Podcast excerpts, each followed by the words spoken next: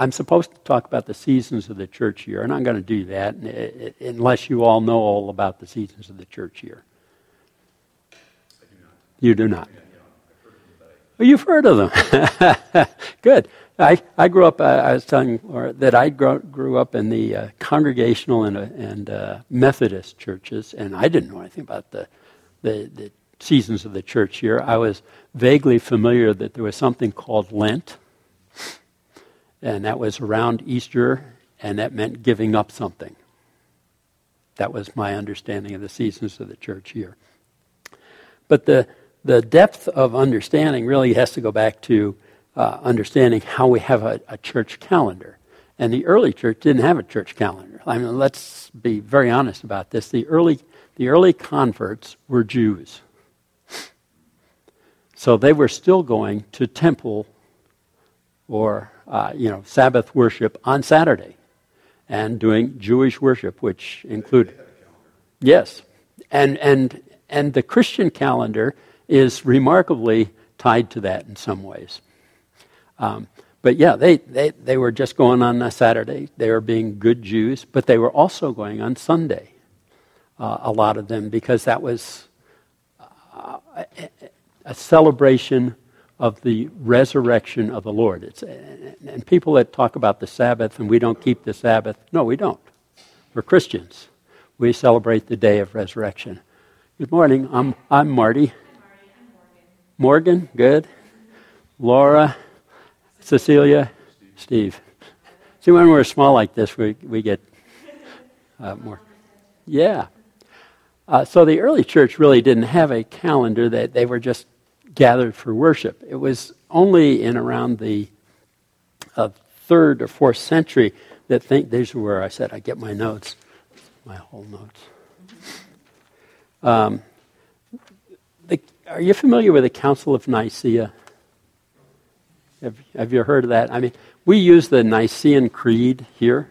I actually, uh, when I uh, visited with uh, Brady once, I I asked, you know, what is the mission statement of the church? And he brought out the Nicene Creed, and I said, okay, you know, that's a nice, nice. The Council of Nicaea was a, was a rather contentious uh, gathering of bishops of the early church in the fourth century with the idea of, of trying to come up with a statement of faith that uh, somehow addressed the heresies that were present at that time. And the, most of the heresies of that time had to do with uh, who, is, who is Christ? Is he fully human? Is he fully divine? And heretics on both sides existed. Some that said he wasn't fully human, some that said he wasn't fully divine.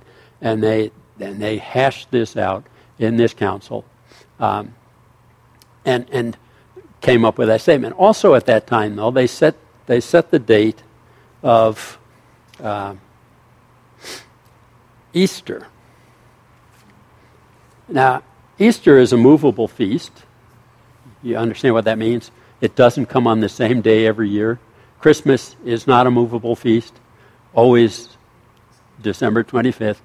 Easter is uh, associated somehow with the Passover, but the determination of the date of Easter, if you are interested, and you ever just want to have to figure this out on your own, it's the first Sunday after the first full moon that follows the spring equinox.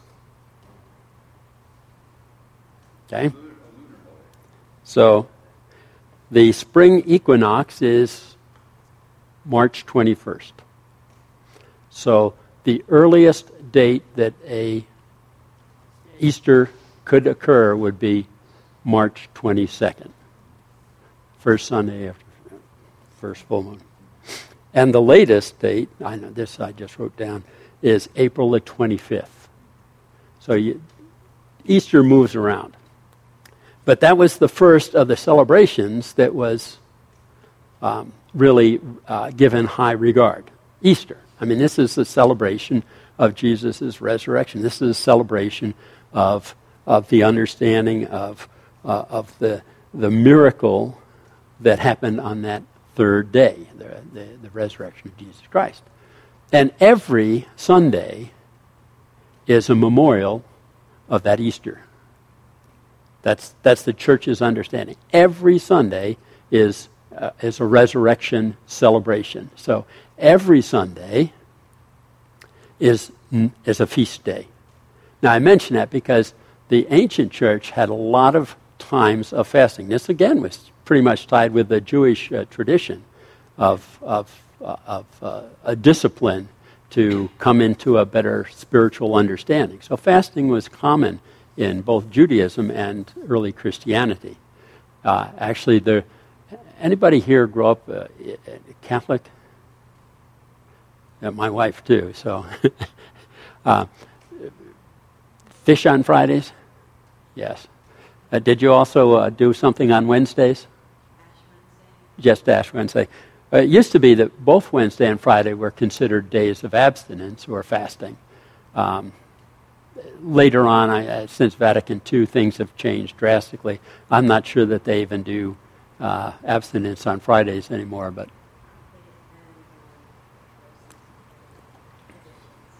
yeah, it, and it's it, personal piety and so on. I mean, there's there's all sorts of uh, conditions of folk um, in the church. Uh, some that are more uh, devout in their practices, and some that are uh, a little bit more uh, lenient. Anyway, Easter was that first date that was established. Sometime in the uh, around that same time, it was in actually around 395 that we first get an establishment of the 25th of December as a date for celebrating Christmas. And there was some argument in the early church about whether it ought to be that date or January, uh, January 6th. January 6th stick out to anybody as an important date? Epiphany. My gosh. you, you know the church calendar in the Episcopal Church. Good. Uh, yes, so Epiphany. So there was this argument about which date. They ended up setting it on on uh, December 25th. That's the early church. St. John Chrysostom is the is the person that we uh, see recording this. Is let's make this the official date. He was a bishop. Um, so the the Easter was the first of the celebrations. Christmas was established in there. Um, to prepare for Easter, there was this idea, and this again was uh, uh, part of it uh, related to um, Constantine. Everybody familiar with Constantine? Emperor Constantine made made Christianity okay. Actually, made it the state religion. But his mother was devout, and she was uh, instrumental in in in bringing the faith and some of the practices and some of the um, holy articles of the faith uh, and preserving those. And that's a whole different matter. But uh, during the time of Constantine, in there, that there was this idea that we could memorialize the events of those last days in Christ's journey. So there was an establishment of what we call now Holy Week, and during Holy Week, there are celebrations on Thursday, which is called the Maundy Thursday service. Uh, either coming from the Latin mandare, which is command, the great command, love one another as I have loved you, or uh, from another Latin word, mandate, which is to wash. That was the date of the washing of the feet. Feet, and one of the um, uh, parts of the liturgy, if it's done, is washing of feet. Now, uh, not all of the uh, liturgical churches do that. There's some that don't want to deal with feet anymore, and they'll wash hands. And uh, yeah, I, I, find that to be a very meaningful uh, kind of an experience when you're holding somebody's feet and washing them and drying them off. I mean, there's something very humbling about that, and it connects you a little bit with Christ. So Maundy, Thursday uh, is, a, is a, tr- a, tremendously powerful service when done correctly. I'll talk about that if you're interested at some other time. Um, Good Friday was a second service. Um, many churches observe that with uh, great three hours meditations. I know they do that downtown. Um, I think at First Pres they do that using all the pastors of the city uh, doing a meditation. I was over there one year. Uh, I know Grace Church does a, the great three hours there. There's also a liturgy uh, that includes communion, but the communion is not celebrated. The, the, the communion bread and wine have already been pre consecrated on Maundy, Thursday, because we're experiencing Christ's death, the emptiness and the, uh, the mystery of the, uh, the aloneness, the apartness, God missingness. And then uh, Saturday, Holy Saturday, when done correctly, the first Easter service occurs after midnight. In the early church, that service was the place where converts were baptized. And that was a service that would start at midnight and end at dawn with the rising of the sun. Uh, we don't do church that long anymore. I don't think most people would sit still for that kind of experience. But that was the early church. So those were hallmarks. Now, the, there were penitential seasons attached to these. Again, uh, going back to the Jewish roots and some of this sense of, of looking at things and, being introspective. And that's how I like to think of these penitential uh, seasons in our calendar. And those are uh, the season of Lent, the great 40 days. Anybody ever do the math on Lent? Well, you know, it starts. It starts. Yeah, it starts on Ash Wednesday and it ends on yeah, Easter Sunday. But there's more than 40 days in there. That's because every Sunday is a feast day, and they're not included in those 40 days. I, it took me years to figure it out. You know, I, I just. then somebody said, Why are you fasting on Sunday? I said, Well, I didn't know. Nobody told me. So, you've been told. Um, so that was that's a great penitential season. The season of Advent is also a penitential season, though not as uh, deliberately penitential as Lent. It's odd, but it's just not. And it's a four week season the season of Advent is, uh, is movable in the sense that it's always going to end with Christmas, but the four Sundays of Advent, they're going to change depending on how the calendar looks. Okay? So here's how the, here's how the church calendar looks if you're going to do it in a circular way as we do with a regular ca- calendar. Regular ca- calendar goes January, February, March, April, May, June. Okay. Church calendar goes Advent, this is the beginning of the church year. So, a couple of weeks ago, if anybody had walked up to you and been of the Episcopal background or Catholic background, we'd have said, Happy New Year. And you would have looked at us strangely and said, You're way early. Not in the church year. This is the beginning of the church year. Why? Because the themes of Advent, and each season does have themes, the themes of Advent are what? The coming of Christ, the beginning is the coming of Christ. The beginning is the birth of Christ. So Advent focuses us on Christmas, the incarnational event, the, the birth of Jesus, that gets us ready for that. That's the preparation, that's the uh, penitential side. But it's also, and Glenn has mentioned this, uh, I was here a couple of weeks ago listening to his uh, homily, uh, his sermon, and he was talking about this strange time that we live in between the first coming of Jesus and the second coming. The incarnation has happened already, but we expect Jesus to come again. You know, Christ has died, Christ is risen, Christ will come again. Um, we live in this in between time. So Advent puts us into this, directly into this uh, conflict of feeling and emotion. And penitentially, it allows us to do some introspection. You know, how do we live in this in between time? Uh, what God has intended has already been accomplished in Christ fully. However, it's not yet fully realized because Christ has not returned. So, how do we live our life in this mix? That, that's what Advent says to me, and that's what our uh, focus, our meditation, our, our uh, discipline, and I don't know whether anybody does any of the disciplines. That's a whole different thing fasting and prayer and meditation and those kind of things to help us to focus more, to, uh, to reclaim where we are. Okay, so that's the church year. Advent begins. Then we have Christmas, the incarnation, and the Christmas season lasts for two Sundays usually, whatever it takes us to get to Epiphany. And it's usually two Sundays at the most.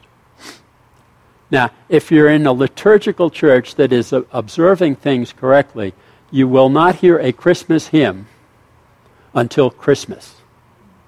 We have some Advent hymns. Some of them are wonderful, some of them are not so. they're, they're pretty dreary. Um, but you won't hear a Christmas hymn until Christmas. And then, we, then we're really happy that Christmas is there because now we've got a Sunday or two to sing all of the Christmas music we haven't sung for the since Thanksgiving. Uh, and if you're around town here, they started seems like their Christmas music right around Halloween. Anyway, Christmas season goes till Epiphany. Note that the, the, the time from Christmas to Epiphany is 12 days. Anybody ever wonder why we have the wonderful song, The 12 Days of Christmas? That's it. You now have the answer to that mysterious question that has just been uh, bothering you for all these. Yeah. Epiphany season, uh, then an epiphany means a manifestation, a showing forth, a display, and the and the uh, the first symbol of the epiphany and what is uh, the reading for the epiph- uh, the the service of, of, of epiphany is the magi. Okay, so that's that's the first. That's the manifestation. That's the uh, uh, manifestation, the presentation of God to the Gentiles. That's the understanding of the Magi. And the Epiphany season um, lasts until Ash Wednesday again. So this season can be longer or shorter depending on where Easter is going to uh, uh, come into play. Ash Wednesday, and, and the uh, less popular or less well celebrated or maybe more well celebrated uh, Shrove Tuesday. Anybody experience Shrove Tuesday? Shrove. Shrove. Yeah, not not Shrove. That's the chapel. Yeah, I get Shrove. Shrove Tuesday, uh, and Shrove comes from the word shriven, which is uh, ancient uh, English. Um, uh, Shrove Tuesday is a preparation for Ash Wednesday and it's celebrated in the church usually with a big pancake supper.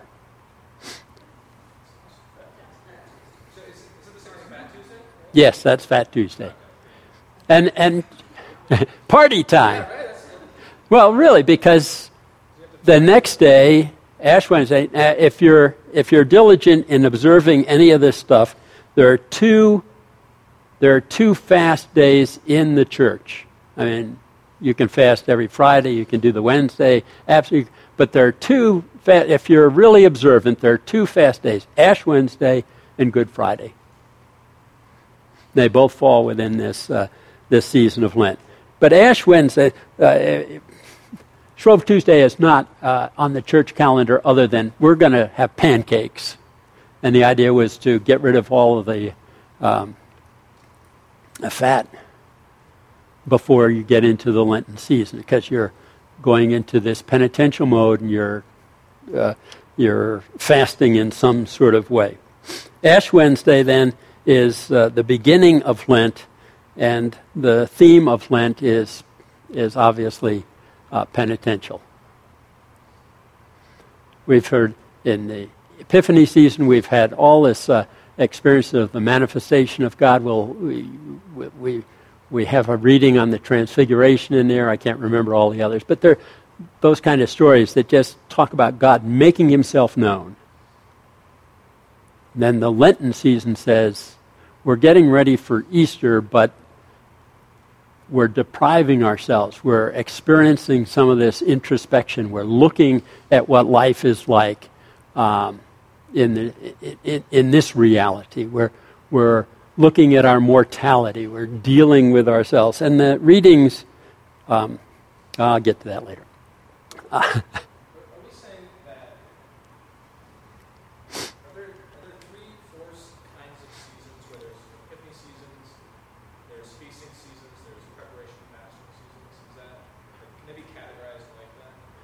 Well, the, Advent and Lent are both penitential it, to different levels.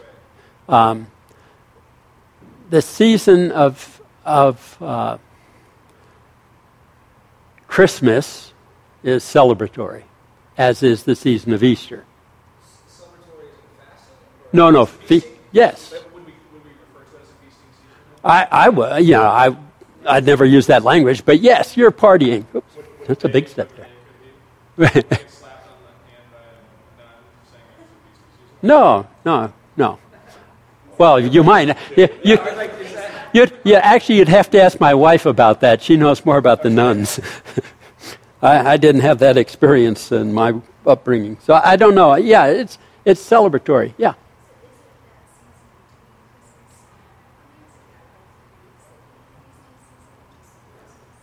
Well, the Christmas season is is is obviously a celebration of the birth of Christ. When you get into Epiphany, this is, let me, let me, let me give you a little clue here. This is a color clue. The seasons are, there are colors associated with each season. The Lenten and Advent season, the color is purple, which is uh, just, I don't know why they picked these. Historically, that's a color of royalty, but it's a color that's associated with penitence also. So that's, that's what we have for Advent and Lent. For Christmas and Easter, the color is white, which is the color of uh, both incarnation and resurrection. Okay? The season of Epiphany, the color is green. And the color, uh, the, the other season that we have, we haven't talked about, is the season of Pentecost, or after Pentecost, the Sundays after Pentecost, which is the longest season. That, that is also green. Now, the green seasons are called, in, in some circles, are called the normal. This is just where life is lived. So, Epiphany and, Pente- and Pentecost seasons are more liable to be not as overtly celebratory as uh, Easter and Christmas. So those, think said, those are the ordinary? Yes, ordinary. So ordinary and epiphany, are those interchangeable? No. Not that, well, ordinary time, and that has to do with the ordinal, and I'm, I'm not prepared to answer that today. Do you like that honesty? Yeah? But I can find the answer about that, yeah. Yeah. So even though, because I think anytime, at least the way I live, mm-hmm. yeah. um, the epiphany is green. Yes. And we would refer to that as ordinary time. Yes. But not always. Like is any epiphany season ordinary time? Yes. Yes. So is so is the season after Pentecost.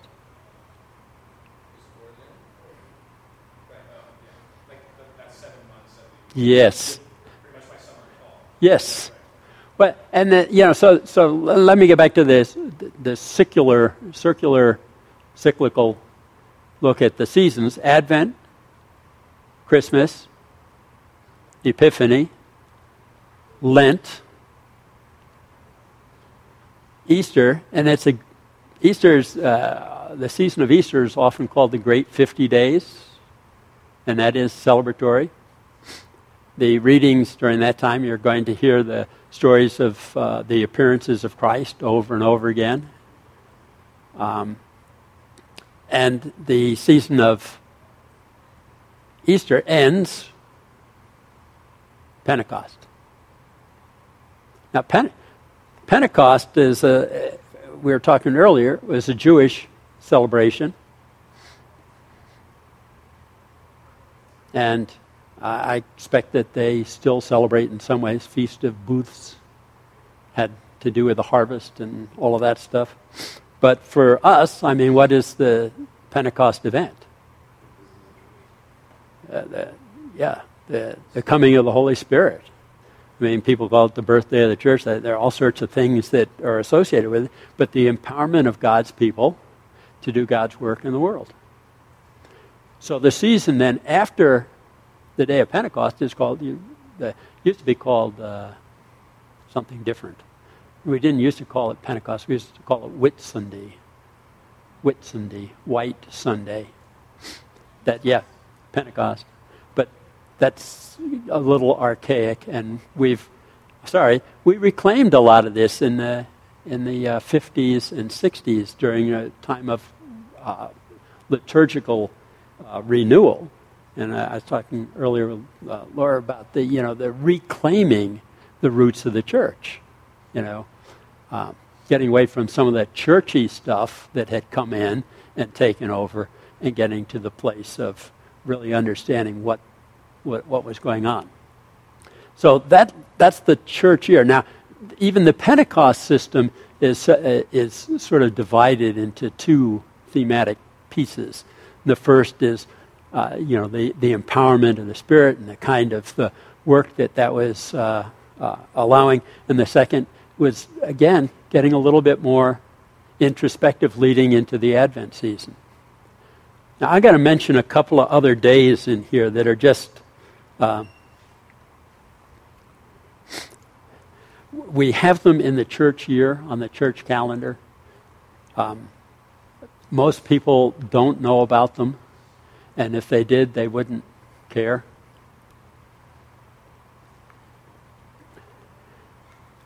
after, after really, after Pentecost, the Sunday after Pentecost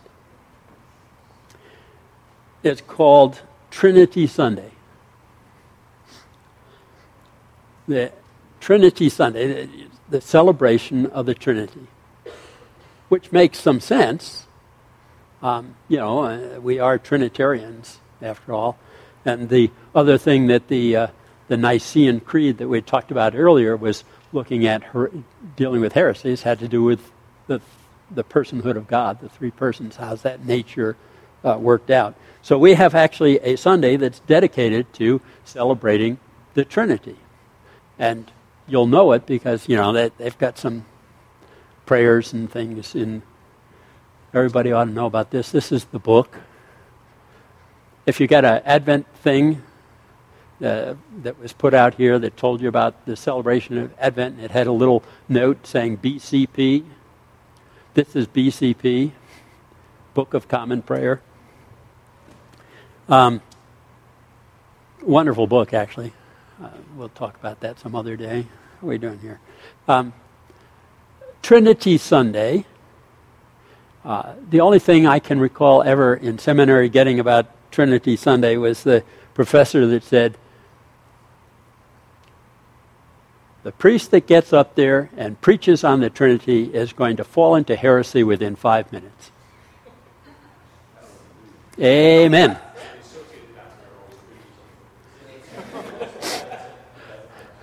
Uh, I, I, I preached Trinity Sunday for 25 years, never fell into heresy, never preached the Trinity. I'm no fool. I, I mean, if you've got bishops arguing about this and coming to blows at the Council of Nicaea because they can't get this theology right, I, am not bright enough to get into that fray. I, you know, it's one of those matters. If, if you grew up in any of these things, uh, my wife is, uh, is Roman Catholic, former Roman Catholic, and there's this wonderful word, mystery that covers a lot. And I'll use it frequently. I don't understand. It's a mystery. That's not like it's a, you know, we need a detective. It's, it's just beyond comprehension. It's God's work. And much that we try to understand is uh, purely just God's work. So uh, that, is, that is one of the uh, special Sundays during the church year. We also uh, celebrate Transfiguration Sunday. I think that one's pretty obvious. Um, no, hold on a sec. i have, I have to get. I have to see if I can find out what the date on that is. It's. I think it's in the Easter season. But uh, I should have had this, shouldn't I?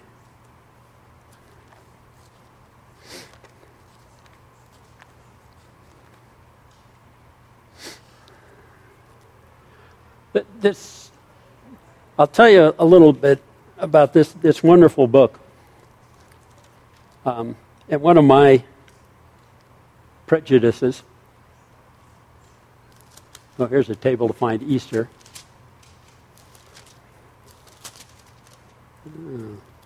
Okay, I'm not going to find this as quick as I like. So, Evan, I'll get you that date. Um, I think it's in the Easter season. But I know that we also have the reading on Transfiguration in Epiphany. But it's not Transfiguration Sunday. Don't ask me. I didn't make the calendar. I just live with it. What is the celebratory reason for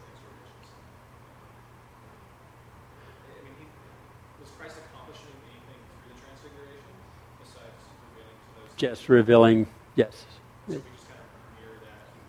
yeah. And, and, and you know, the, the whole story of God, though, is the story of him revealing himself somehow. I mean, that's, that's what the Bible is. You know, this is a story of how God shows himself to his people and displays himself. Yes. Yes.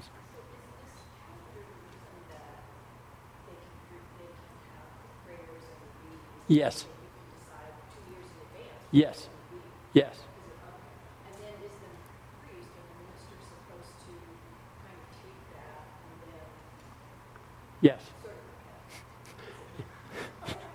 Yes. Well, uh, well, let me. Absolutely. Absolutely. Yeah. Now I'll talk about that in just a second. Uh, it's this sort of understanding of the calendar of the church year makes some sense. There is a movement in this. Do you, do you see? We, we have the penitential season as we prepare ourselves for the birth of Christ. We have the incarnational uh, uh, event. Then we get to the manifestations of God and God displaying himself. Then we become more penitent as we uh, begin to enter into Christ's life. And that Holy Week really puts us on the road uh, and allows us in a liturgical way to experience some of that uh, suffering of Christ. Um, Easter comes, and you know everything is celebratory. We're experiencing the power of God and uh, raising Jesus from the dead. Then we have the uh, coming of the Holy Spirit, empowering the church to do God's work in the world. That season goes on and on and on. And the last Sunday, this is another one of those special days uh, this one doesn't show up in quite the same way, but it's celebrated. The last Sunday of the Pentecost season is called Christ the King. And it celebrates the kingship of Jesus, the Lord of all. And that's, that's the Sunday where every you know, song about the kingship of Christ is, you know, crown him with many crowns and you know, some of my favorite stuff is done on that day because you're, you're celebrating that as you then begin to go into the Advent season, which is looking for the coming of Christ again, as well as the birth of Jesus. So that Sunday is the, Sunday before yes. Yes. Yeah. No, you blew right by it. You blew right by it. I, I, I didn't have a chance to tell Glenn about that one.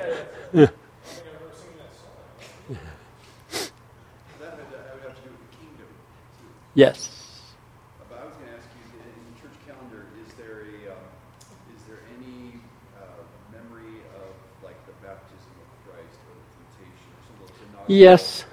Those are those are the baptism of Christ is celebrated in January.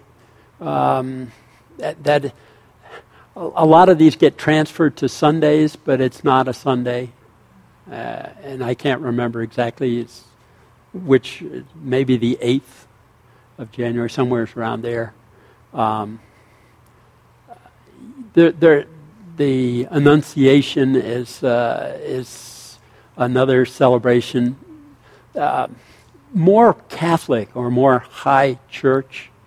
Um, uh, the Ascension, 40 days after Easter, that's a celebration that's done again by more high church. My, my experience, both as a congregant in the Episcopal Church early on and then as a priest, people weren't really interested in those midweek celebrations. We got them out for uh, Ash Wednesday, and uh, through hard work, I got most of my congregation out for Maundy Thursday. And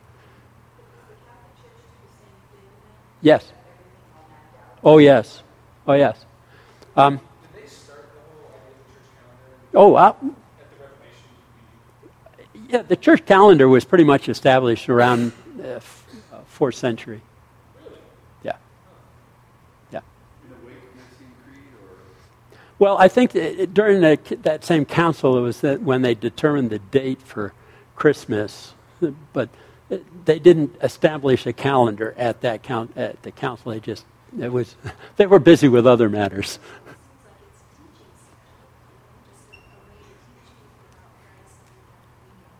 Yes.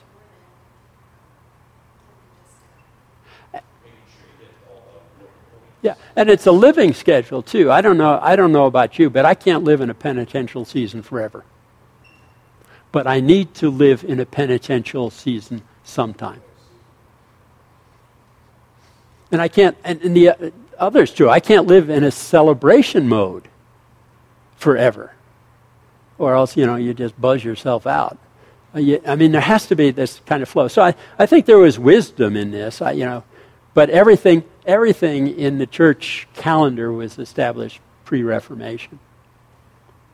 So all of the naysayers, like the ser- system now, come against, none you know, so that's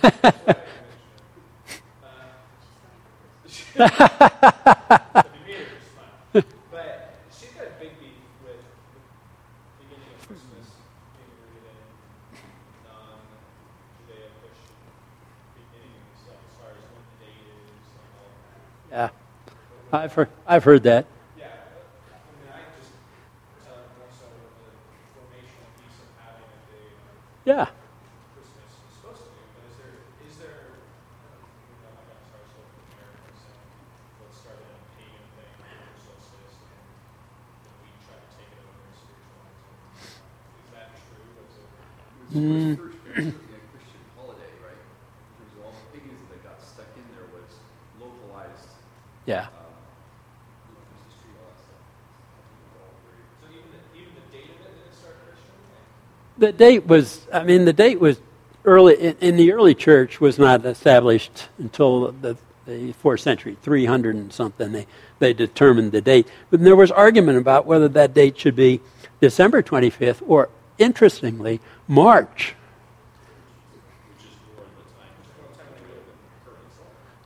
Yeah, I, but for whatever reason, the early church, in its wisdom, selected the December date.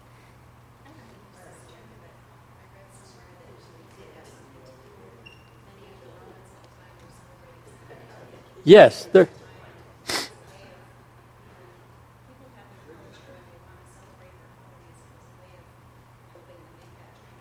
yeah, and and there is certainly some argument about the, the celebration of the New Year because the, the the calendar was certainly established at that time. So January 1st was, oh, I mean, New Year, we got a celebration.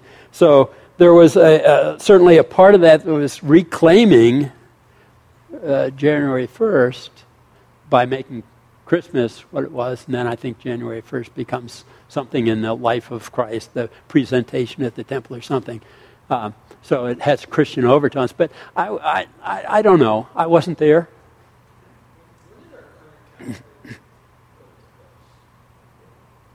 the the regular the the the Julian calendar. Uh, yeah, yeah.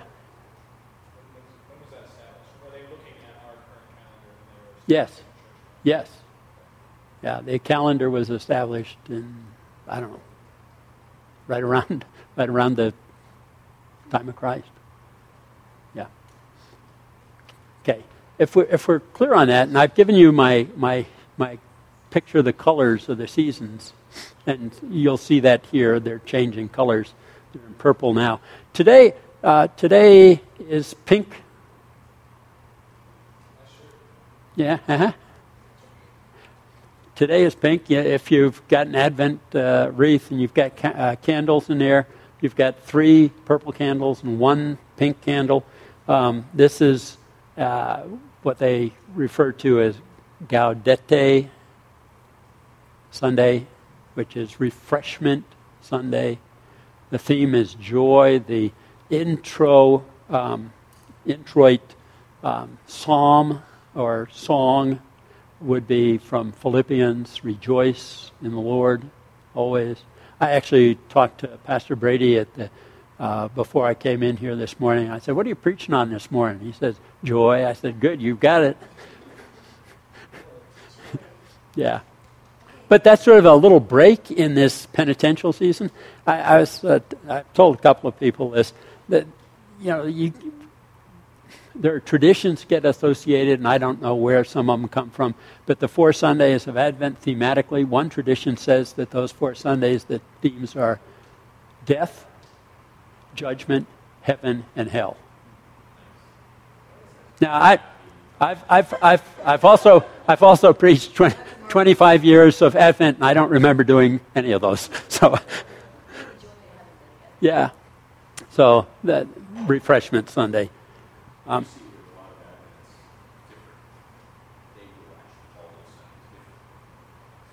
yes. Yeah. Um, we have a few minutes. Let me let me do this. Hey, Evan, I'm doing this again next week. Is that right? yes, we're scheduled to. Okay. Oh, I, I, I can fill up time. I'm just I'm just full of stuff. And, and if I get done with stuff, I get stories. So that's even better. Um, let me ask you this uh, Are there things about a liturgical church expression that you just have questions about? You just, I just need to know that. Give me those, and I'll be talking about them in the next week or so.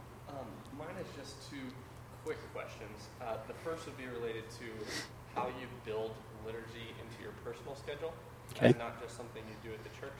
Yeah. When I tried to do it on my own, uh, starting around two years ago, it was really intimidating. Mm. Especially when I see people with uh, books of common prayer that big. Sure. Um, so the second question would be, can you explain why yours is so big and maybe the difference between, because most of the 1979 versions I've seen are pocket size. Yeah. And the 1928 version that I have is no bigger than a I, yeah. I, I actually have a, a, 1879 version that's about yay big, but I can't read it. The print is too small. Um, this one is so large because uh, from here on is the hymnal. So I have all the great hymns of the church in here as well. But I, I would, I, I would uh, be happy, and I'm, let's make that something that we can talk about next week about uh, the, the use of this book or some book like it in personal daily devotion because this is meant for that. Actually, anybody familiar with this? That the uh, Wesley brothers, ever hear? Ever hear of the Wesley Brothers? Yes. Uh, and they're famous for what? The Great Oil, yeah, but uh, what, yeah, hymns, a lot of hymns, but what, what church is associated with the West? Methodists. The Wesleys were Anglicans, and they never stopped being Anglicans. Huh? I will, I will talk about that next week when I answer his question.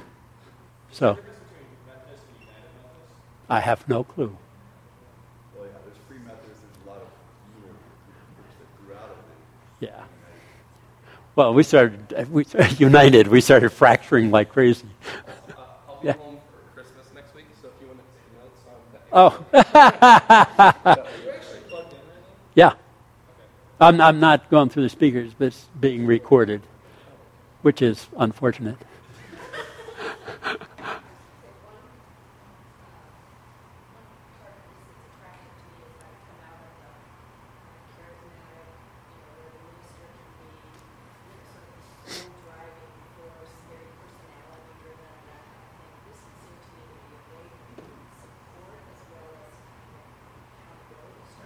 Oh, abs- absolutely.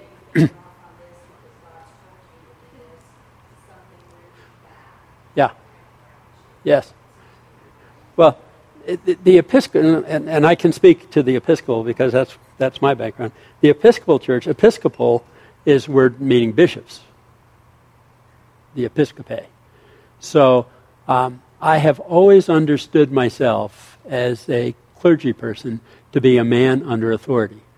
And I find great safety in that. You know, because if I start going off and and I'm human. my wife will tell you that, you know, and I and I could go off in any number of directions on my own ego trip, but there is an authority over me that will call me to account. Actually, I, you know, I was thinking about this. How many are longtime new, new lifers here? Okay, I was thinking about this uh, while the uh, events of New Life with uh, Pastor Ted were going on, because you know I was in town at that time at St. Francis, and and I saying, here you've got a terrible thing going on. We had we had we had things like this go on in the Episcopal Church. Trust me, uh, we had uh, priests that uh, you know were caught in dalliances. I actually came into the church here in town following a, a, a priest that ran off with the organist. I mean, how cliche is that? But I was looking at the events at New Life and thinking, uh, you know, how is this going to play out? Because this is one of those mega churches, and without that covering, without that uh, sense of, of connectedness, how is there going to be discipline? And with people like uh, Jim Bakker and Jimmy Swaggart, we saw things sort of fall apart. So I was, I was very interested. And I happened to meet with a, uh, one of the overseers here at, at that time, and I was glad to see that there was a process that gave oversight to the church. Because I think that's critical in any, any human endeavor. We, we need to have that. So.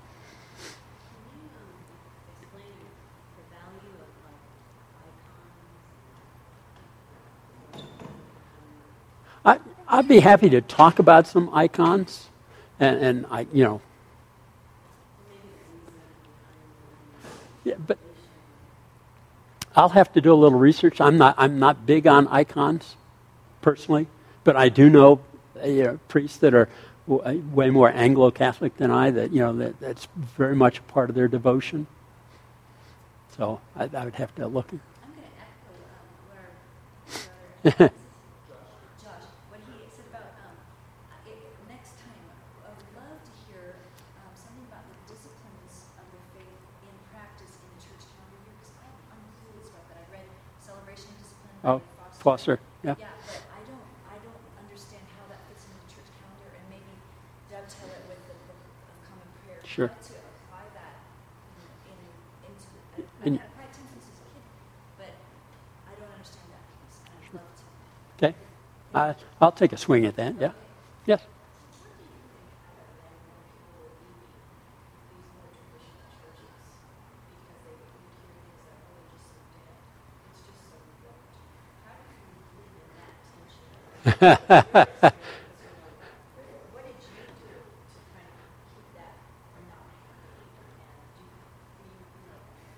Well, I, I listen. Anything, anything can become rote. Anything can become deadly. I, I had people that would say, you know, I, I'm not sure about that liturgical church. You people read your prayers. You people, well, yeah, I read some prayers. There's some wonderful prayers in this book.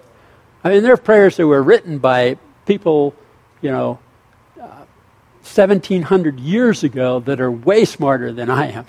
And I'm reading their prayer and saying, that's, uh, you know, that catches the essence of something powerful. Uh, so, yeah, I, do we say the Lord's Prayer? By rote? So it's, it's sort of what we put into it. So I think that you can get caught up in the actions. One of the things that happened, let, let, let me give you a visual, if, if you don't mind. Um, one of the things that happened during the, uh, the time of uh, Vatican II and, and the, and the uh, change in the liturgical churches, and this was huge. It used to be that this was the priest celebrating Mass, or what we call communion. On the night before he died, our Lord Jesus Christ took bread. And when he had given thanks you, he broke it and gave it to his disciples and said, Take, eat. This is my body which is given for you. Do this for the remembrance of me. How interactive is that? What? Yes. Well, yes. Yeah. So, so one of the big things was all of a sudden you're you're coming back to what we understand. And, and what I look at as, the, as part of that liturgical renewal was trying to get back to the roots of what the church was like, which put it more into this kind of an arena, not, not, not even the churchy rows. And the church that I had uh, for 20 years up here was more in the round, which is much more the way it was when people were gathered in homes. It was much more Uh, interactive. It wasn't, you know, the priest, I'm addressing God on your behalf because you can't do it. Well, wasn't that the spirit of a lot of the breakaway churches? A lot of the charismatic type churches were, were trying to get away from this very, what they call hierarchical, top down, this guy alone can do it. That's, that's Yeah. what Reformation is all about. Yeah. Well, the Reformation, the, the Reformation was about a lot of things. Let's, I mean, let's be clear. Luther was, uh, was a reformer because he was saying this whole sale of indulgence thing is absolutely wrong. That's a, just a bad practice. Uh, Luther then absolutely got his theology uh, straight on uh, salvation. He got that by reading Romans. So, I, I, I saw an interesting thing that I'd never heard about until just this last year, that in 1999, the World Lutheran Federation and the Vatican came out with a statement that says, we believe in salvation by faith alone for good works.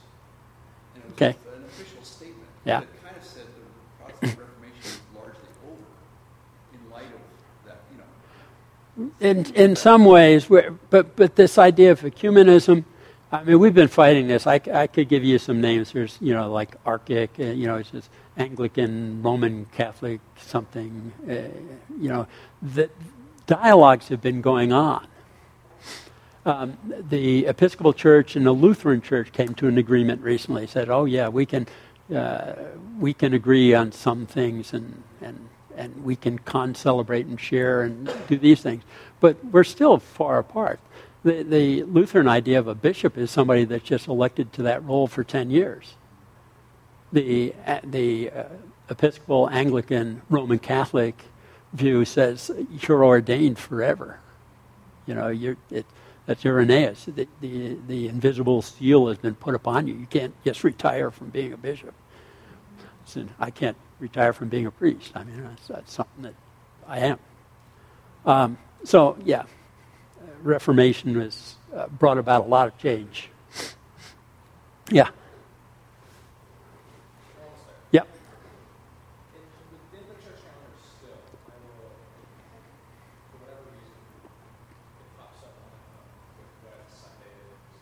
But it'll, it'll talk about this is the, I don't know if it's a feast or it's basically St. Mark's Sunday or St. Yes. Peter's Sunday. or Any of those. Why are those in place? We don't really pay any attention to them, but why, Yeah. why We, are they still present? and Why will we pay attention?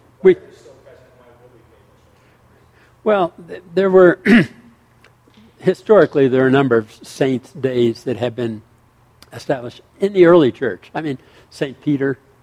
I mean, these are giants of the church. And, and so there, was, there were uh, celebrations that were not usually Sundays. They're usually, you know, uh, the anniversary of his death or uh, martyrdom or something like that. So um, uh, in, in Roman Catholic Church, you are saying if you were martyred. Um, so you've got St. Stephen, you've got uh, St. Peter's, uh, uh, Paul, um, uh, gosh. Yeah, that, there's, there's a whole number, but their days are separate. Where you get them on a Sunday usually is where the church has that name. I was, my church was St. Francis, St. Francis of Assisi. Okay, he's a later saint. I mean, but Francis was, was, was sainted. The other thing is have miracles attributed to you. Uh, Francis had many. Uh, Francis also received the stigmata. Um, so there was a little dispute. But uh, St. Francis Day falls on October 4th. Well, we celebrated St. Francis Day on Sunday. What Sunday was closest? Because most people aren't coming out for a Tuesday or Friday or Thursday service. But so you you do that. So what did that look like? And why did you guys celebrate St. Francis or St. Peter, whoever it was? What, what does it look like? It, it looks like any other Sunday, except your readings would change uh, from the from the lection to somehow reflect that. If you're doing St. Peter, you'd have a reading from Peter's epistle. You'd have uh, a reading in the gospel that related to Peter interacting with Jesus. Um, yeah. So, And, and what purpose? Why are we, why do we have these days? but just uh, just to uh, it's a remembrance, a recollection. Listen, I'll, I'll talk to you about saints because I think saints are wonderful. I, I, my, my, I just feel like downtown, we've gotten the church calendar and Yeah. the rhythm of it Yeah. and how it puts us in the mindset. I would- of sense or celebration or whatever. But we, no. I have no introduction to Don't- I would-. I wouldn't worry about the, about doing a lot of saints. Uh, one of the things, no, one of the things they say about I, I love this. I, I'll bring this because I, I'm I'm going to misquote it exactly, but Saint Francis. It says in his bio, um, one of the most revered but least emulated of the saints.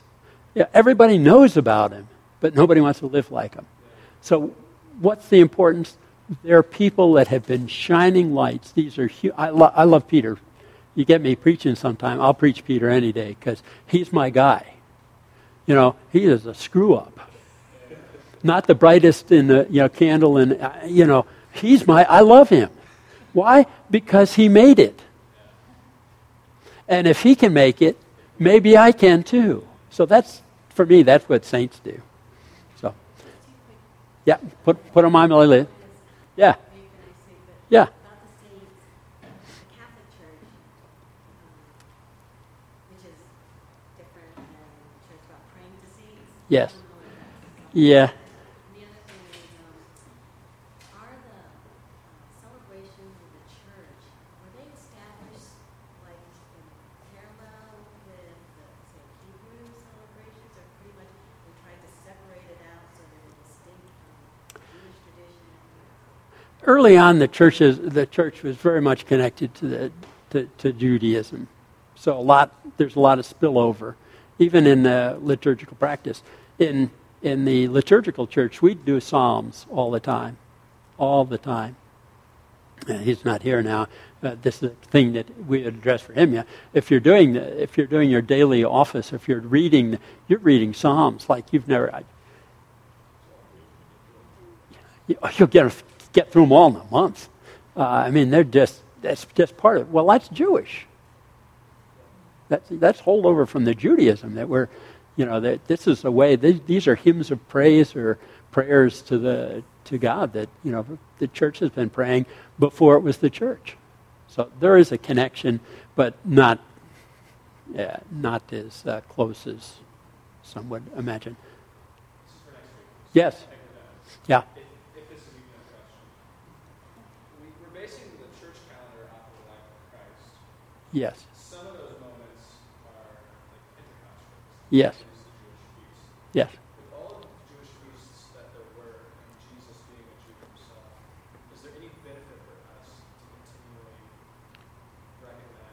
It's the Jewish feast.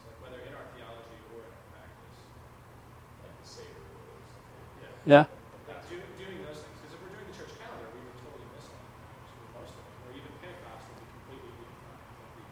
Yeah, Pentecost is, is not celebrated at all like the Jews would celebrate. But yeah, the Seder or Feasts of Booths or whatever the meal might be. There's, there's been some move. Well, this is for next week, but there has been some move uh, recently to um,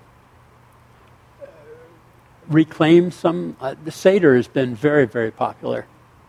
Anybody done a Seder? Yeah. Do they? Yeah. So there's something about that. But we're looking at the Seder then as not Seder, but as the Last Supper which takes us to Maundy, Thursday, and a wonderful liturgy. So,